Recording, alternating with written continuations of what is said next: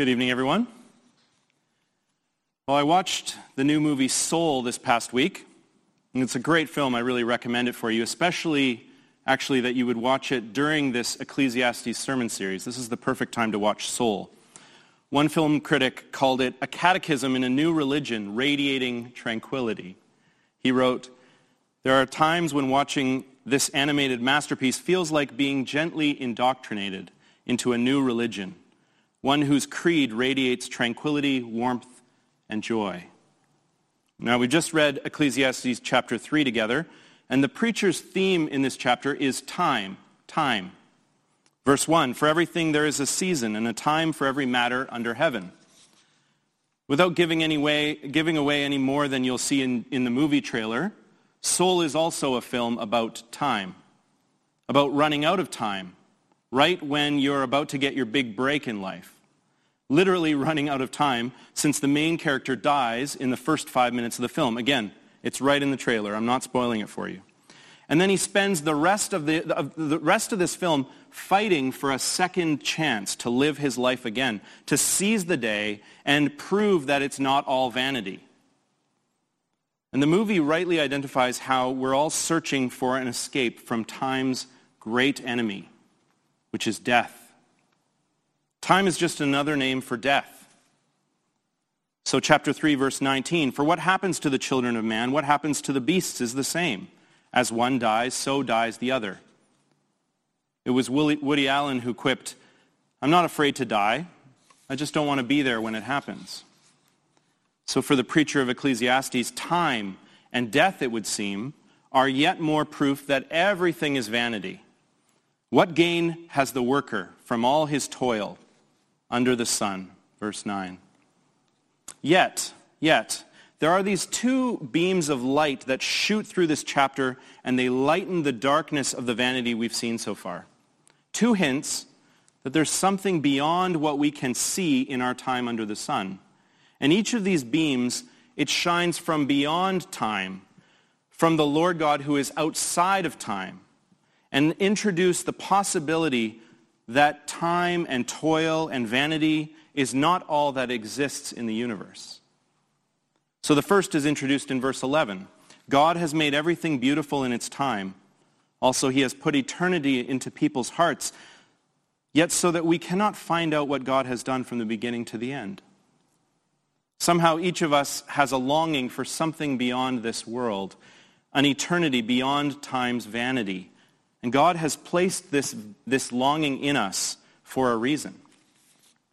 And the second beam of light is there in verse 17. I said in my heart, God will judge the righteous and the wicked, for there is a time for every matter and for every work. So somehow time won't have the last word. There is an eternal justice from God that is beyond the reach of vanity. So you see, while there is a randomness to life under the sun that eludes our understanding or our control, there is also a sovereign God who is in control and has a plan for everything that occurs under heaven. So let's trace these two beams of light under these two headings. First, longing for God's eternity, and second, longing for God's justice. First, then, longing for God's eternity. Verses 2 to 8, they give us this beautiful poem that you might even recognize as a number one hit pop single from the 1960s. And the poem emphasizes how time holds all of our human experience under heaven in its grasp. There's nothing beyond the reach of time. And that's why there's 14 lines, 14 lines in this poem, two pairs per line, so that, so that it, it comes out as a multiple of seven, representing perfection or completion in Hebrew poetry. And it's also not just about our individual experience either, because you may never live in a war zone, but you are ruled by the structures of time, which holds together all of human experience. Now, I've already pointed out how this, this, this idea that time is really just a synonym for death, and we see that in this passage. Bookending our chapter is mentions of death. First in chapter uh, 3, verse 2, a time to be born and a time to die. And then right at the very end in verse 22, who can bring him to see what will be after him? In other words, who knows what happens after you die? And consider for a moment all of the tricks that we have discovered in the modern world for avoiding talking about death. We distract ourselves from death with entertainment. You know, as a, young, as a young boy, I actually believed that the reward of getting old was that you got to watch a lot of daytime television. We create euphemisms for death to soften the blow. We pursue life-extending technologies to postpone the inevitable. Just this month, scientists announced a, a, new breakthrough, a discovery of cellular pathways that amplify lifespans. For, it, they amplify lifespans by 500% in nematode worms. It remains to see whether we'll be as lucky as the nematode worms, however. So all of these are simple, simply clever strategies for grabbing control of something that makes us feel powerless, death. Yet the preacher here recognizes that death isn't entirely meaningless. Like birth and everything else, it's also under God's control. So verse 18, I said in my heart with regard to the children of man that God is testing them, that they may see that they themselves are but beasts. There is a purpose for our mortality here. Accepting our mortality opens the way for receiving rather than taking, uh, for surrendering control, and which is precisely why God has placed this longing for eternity in our hearts. Remember verse 11. God has made everything beautiful in its time, and also he has put eternity into people's hearts. And this longing is intended to remind us that we're created for more than this world. Perhaps there's even an echo here of Genesis chapter 1. You remember when, when the Lord God creates us male and female in his image. And also to remind us that it is vanity whenever we try to play God. Whenever we try to discover whatever, what, what kind of meaning or purpose could lie behind everything that God has done from beginning to end. That too is vanity. No one describes this longing for eternity better than C.S. Lewis in Mere Christianity. This is what Lewis says. If I find in myself a desire which no experience in this world can satisfy, the most probable explanation is that I was made for another world. If, if none of my earthly pleasures satisfy it, that does not prove that the universe is a fraud. Probably earthly pleasures were never meant to satisfy it, but only to arouse it, to suggest the real thing. The sweetest thing in all my life has been the longing to find the place where all the beauty came from. Now, you might already be saying, wait a second, what, what about verses 20 and 21, Jeremy? I mean, those verses say that we all go to one place. All are from dust, and to dust all return. Who knows whether the spirit of man goes upwards and the spirit of the beast goes down into the earth? Who knows? So why does the preacher abruptly become so agnostic about the afterlife just a few verses later? And uh, to be honest, I actually appreciate the, the preacher's honesty here. I appreciate that he, he knows that he can't see more than God has revealed to him at this time. And as those reading Ecclesiastes on this side of God's full revelation in Jesus Christ, we have the full light of the sun where Ecclesiastes only has this, this narrow beam of light. So that we see God's full revelation of eternity in our hearts through Jesus Christ's death and resurrection. Philosopher Peter Kreeft says, Ecclesiastes is the question to which Christ is the answer. The perfect silhouette of Jesus, which the face of Jesus fills. And the amazing part of the story of the story of Revelation is that God's son Jesus, he didn't avoid time. But rather, when the fullness of time had come, God sent forth his son born of a woman, Galatians 4, verse 4 so that the incarnation is God entering time, participating in all those seasons of life described in verses 2 to 8, redeeming the curse of time with eternal salvation. And Jesus came announcing the arrival of a new season of time, the inbreaking kingdom of God. The time is fulfilled, the kingdom of God is at hand. Repent and believe in the gospel. Mark 1:15. And scripture says at the right time God died for the ungodly. Romans 5, verse 6. And in his death and resurrection, he abolished death and brought life and immortality to life through the gospel. This is the offer of salvation in Christ. That the eternity that God places in our hearts might overflow and, and fulfill the longing that you and I have. That time doesn't have the final word. That the dust of death will lead to the glory of eternal life. The sweetest thing in all my life has been the longing to find the place where all the beauty came from. Do you know the giver of this beauty? Have you received this gift? This is the fulfillment of the longing for God's eternity that we glimpse here in Ecclesiastes 3. Which brings us nicely to the second beam of light, the longing for God's justice. And the preacher, the preacher introduces the vanity of injustice in verse 16.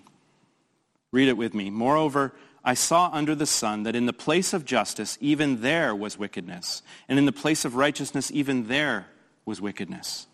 And actually, chapter 4, verse 1 gives us even more of this.